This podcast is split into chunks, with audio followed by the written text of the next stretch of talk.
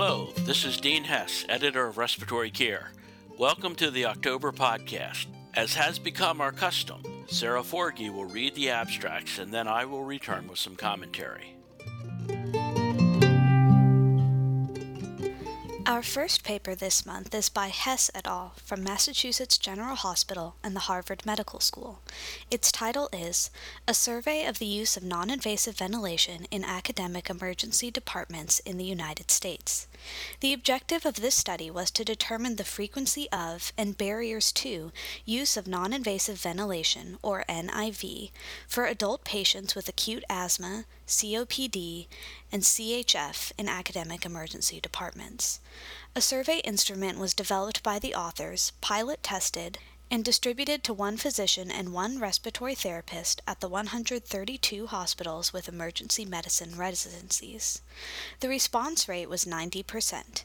99% of therapists and 64% of physicians were very familiar with NIV.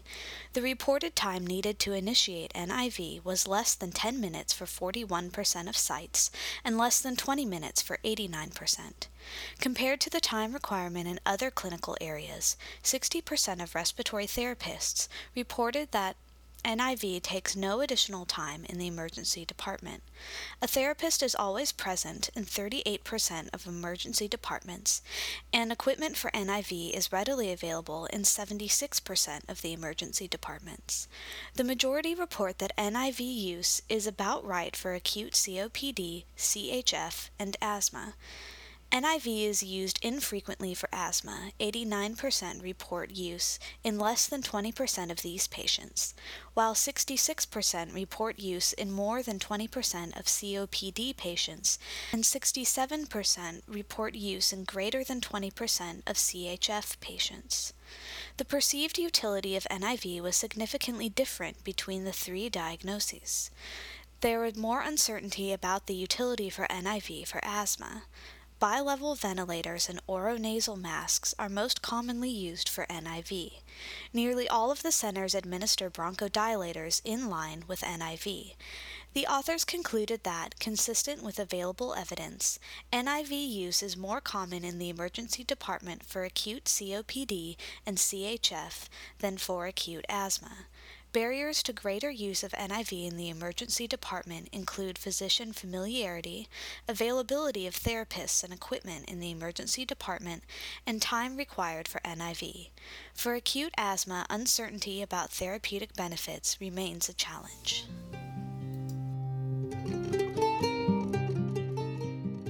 Next, we have the paper Non Invasive Ventilation for Acute Respiratory Failure A National Survey of Veterans Affairs Hospitals by Bierer and Soo Hoo from the Los Angeles Veterans Affairs Healthcare Center.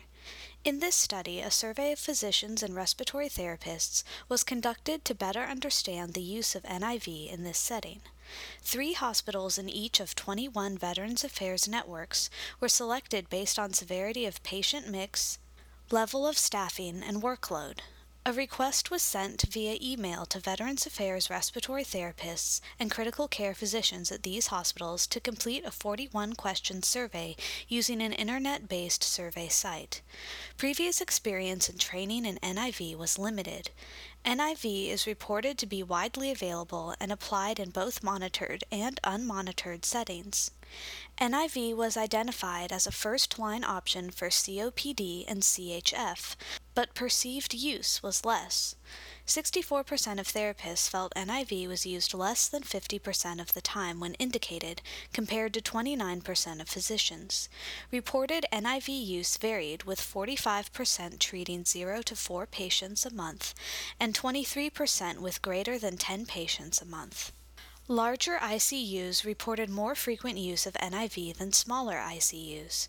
Written guidelines were noted by 65%, but only 27% had titration guidelines. The perceived efficacy of NIV was low, with a success rate greater than 50%, noted by only 29% of respondents. The authors concluded that this survey revealed a wide range of training and experience, location of use, presence of written guidelines, and methods of delivery. Notable perceptual differences exist between respiratory therapists and physicians. Underutilization of NIV and low rates of perceived efficacy are major findings.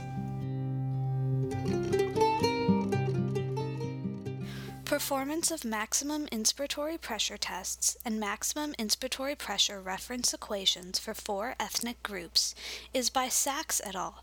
from the University of Washington, University of Arizona, and Columbia University Medical Center.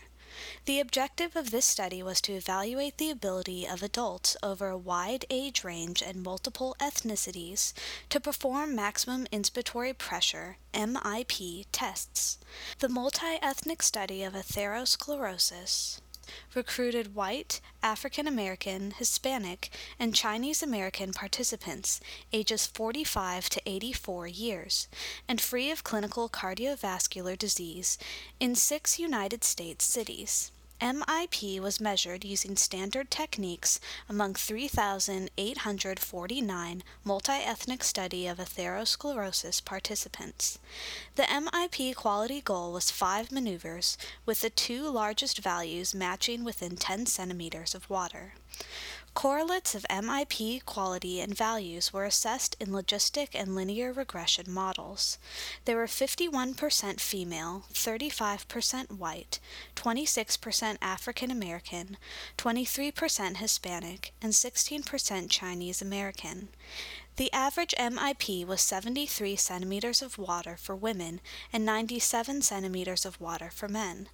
The quality goal was achieved by 83% of the cohort and was associated with female sex, older age, race or ethnicity, study site, low ratio of FEV1 to FVC, and wheeze with dyspnea. The multivariate correlates of MIP were male sex, younger age, higher body mass index, shorter height, higher FVC, higher systolic blood pressure in women, and health status in men. There were no clinically important race or ethnic differences in MIP values.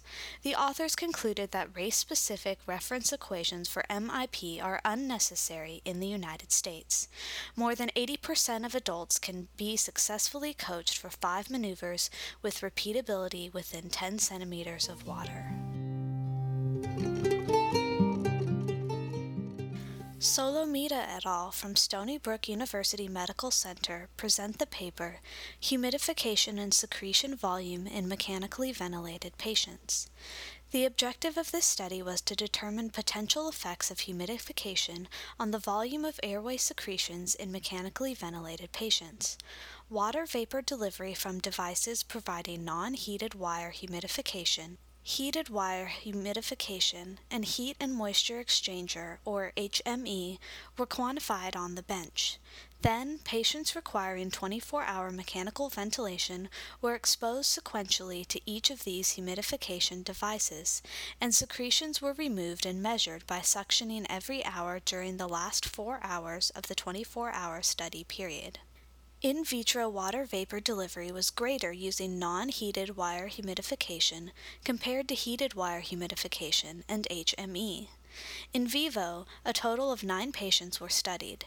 Secretion volume for following humidification by non-heated wire humidification was significantly greater than for heated wire humidification and HME. The authors concluded that the volume of secretions appeared to be linked to humidification, as greater water vapor delivery measured in vitro was associated with greater secretion volume in vivo.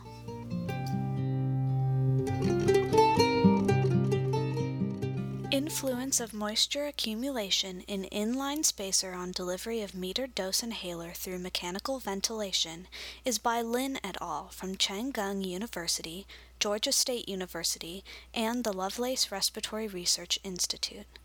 The authors used in vitro model to quantify the impact of accumulated humidity in a pressurized metered dose inhaler, or PMDI, spacer and ventilator over time. A ventilator with an adult heated wire ventilator circuit and humidifier was set to deliver adult settings.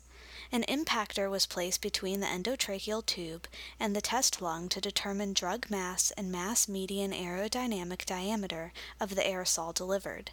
An AeroVent PMDI spacer was placed in the inspiratory limb of the ventilator circuit and left in an open position. Eight actuations of albuterol were administered at 1, two, and three hours after the heater had reached equilibrium at 35 degrees Celsius, and less than 10 minutes after turning off the heater humidifier. The spacer was dried and returned to the heated circuit for additional testing. Samples were analyzed via spectrophotometer. The delivered drug as a percent of emitted dose was greater at 1 hour and with the dry spacer than at hours 2 and 3 or with the humidifier off. Mass median aerodynamic diameters with each comparison did not vary between conditions. Delivery efficiency was similar for the dry spacer and the spacer in the humidified circuit for one hour. However, once visible condensate occurred, drug delivery efficiency decreased by approximately 50%. The authors concluded that aerosol delivery from PMDI with spacer during mechanical ventilation was greater with a dry spacer and unchanged for the first hour after initiating heated humidification. Turning off the heated humidifier did not increase drug delivered.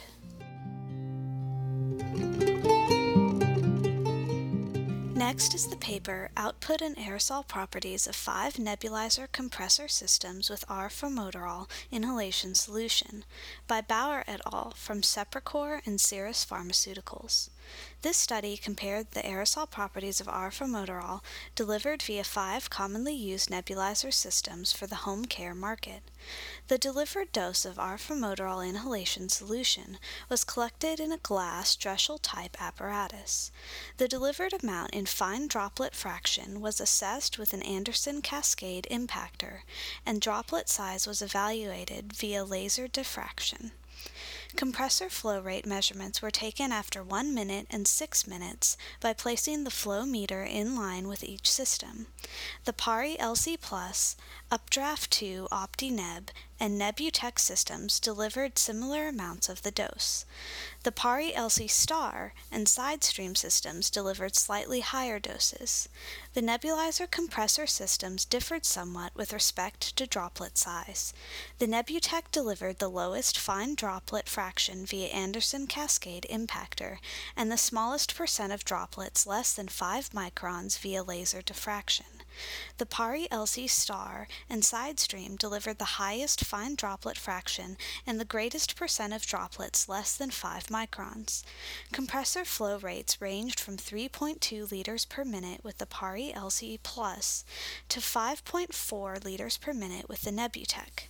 The authors concluded that the choice of nebulizer compressor system can influence the aerosol properties of arformoterol inhalation solution and should be considered when prescribing nebulized medications.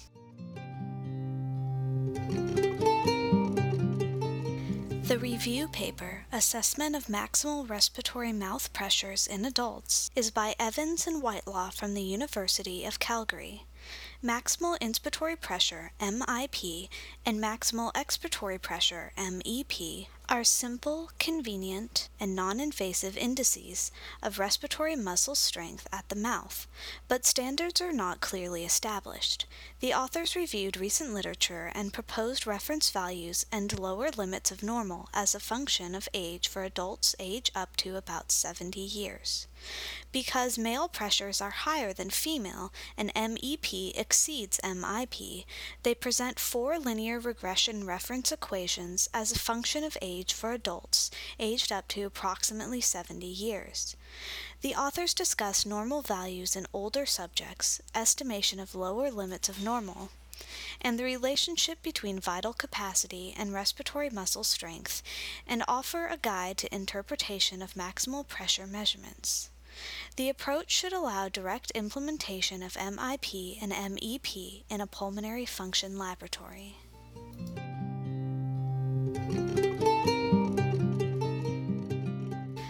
Paper, How to Find the Best Evidence, is by Chatburn from the Cleveland Clinic, Lerner College of Medicine, and Case Western Reserve University. The internet has made finding evidence for clinical practice fairly easy.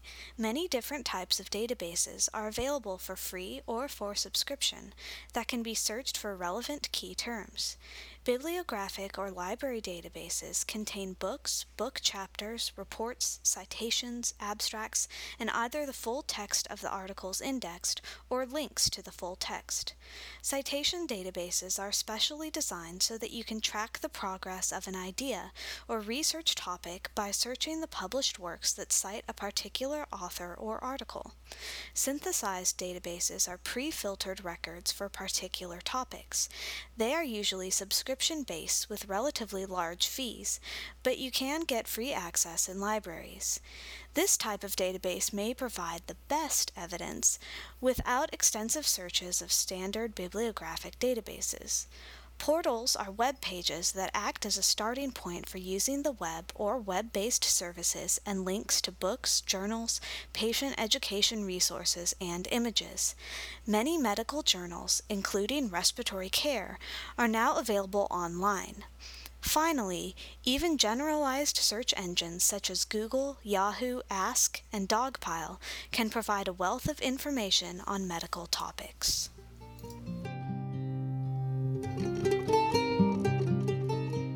How to Read a Scientific Research Paper is by Durbin from the University of Virginia. Reading is the most common way that adults learn. With the exponential growth in information, no one has time to read all they need. Reading original research, although difficult, is rewarding and important for growth. Building on past knowledge, the reader should select papers about which he already holds an opinion. Rather than starting at the beginning, this author suggests approaching a paper by reading the conclusions in the abstract first. The method should be next reviewed, then the results, first in the abstract and then in the full paper. For efficiency at each step, reasons should be sought not to read any further in the paper. By using this approach, new knowledge will be obtained and many papers will be evaluated, read, and considered.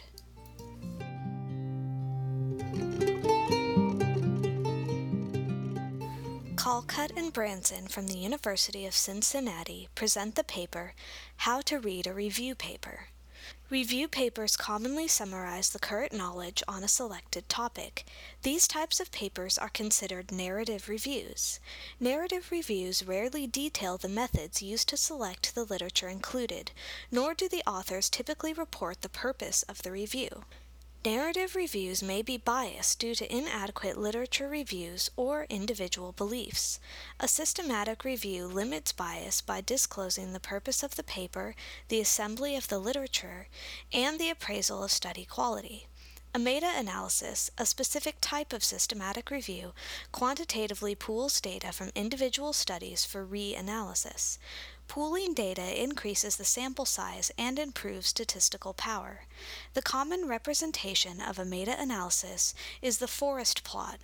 The forest plot demonstrates the odds ratio of individual studies, the weight each trial contributes to the analysis, and the 95% confidence intervals.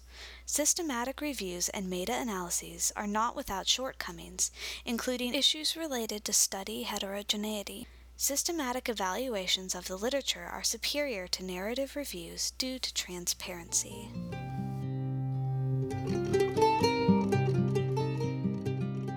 How to Read a Case Report or Teaching Case of the Month is by Pierson from the University of Washington.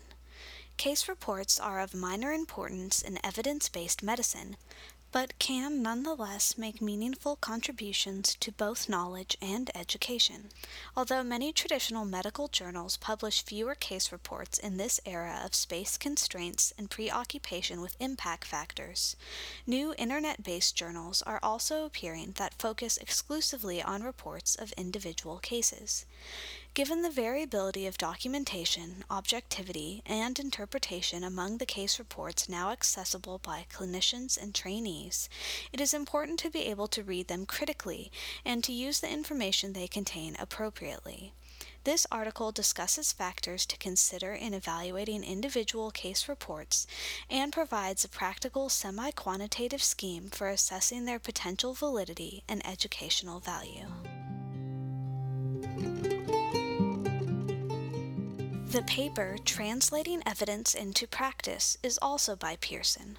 Appropriately designed and conducted research is necessary for improving patient care and optimizing health outcomes, but access to best evidence is not enough to make these things happen. In respiratory care, as in other fields, patients do not benefit as much as they should from research findings and evidence based practice guidelines. Current standards for the diagnosis, staging, and management of chronic obstructive pulmonary disease are based in large parts on the results of spirometry, yet most patients carrying this diagnosis have not had this test performed. Despite compelling evidence that it saves lives, reduces complications, and decreases costs in acute respiratory failure complicating chronic obstructive pulmonary disease, non invasive ventilation is not used in a large proportion of such cases. Lung protective ventilation for acute lung injury and acute respiratory distress syndrome also increases survival, decreases complications, and is cost effective, yet many patients who stand to benefit do not receive it. Clinicians may not be aware of practice guidelines or be familiar with their recommendations. They may not agree with the recommendations or have insufficient expectation that management according to the guideline will work. They may consider the guideline too complicated or difficult to use in their own practices. Patient related factors may interfere, and changing established practice is often difficult. Overcoming these and other barriers to best practice is the focus of knowledge translation, which recognizes the need for involvement of every aspect of healthcare and seeks to integrate them effectively. This article discusses the challenges faced by knowledge translation, provides examples of its successful application in respiratory care, and summarizes what needs to be done if the potential benefits of available evidence are to be realized for both individual patients and the healthcare system as a whole.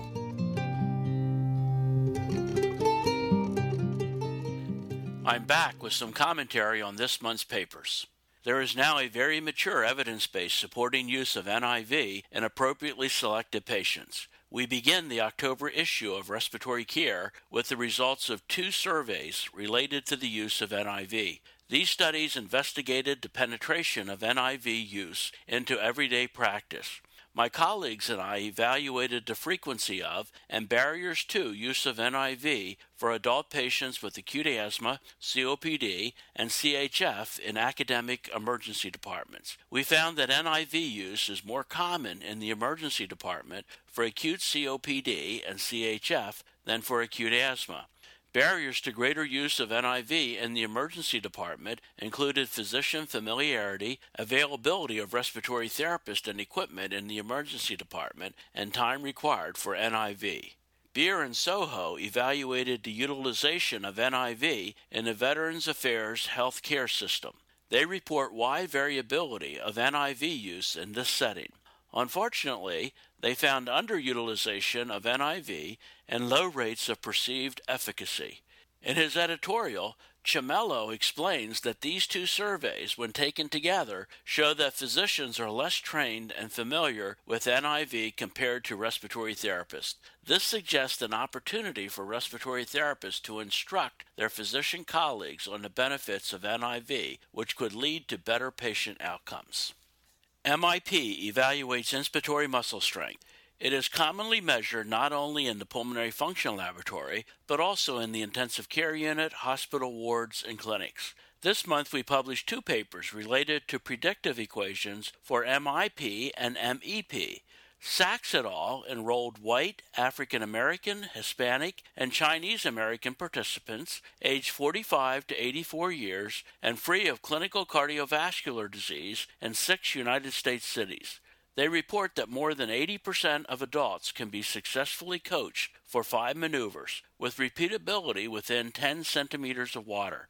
They also report that race specific reference equations for MIP are unnecessary.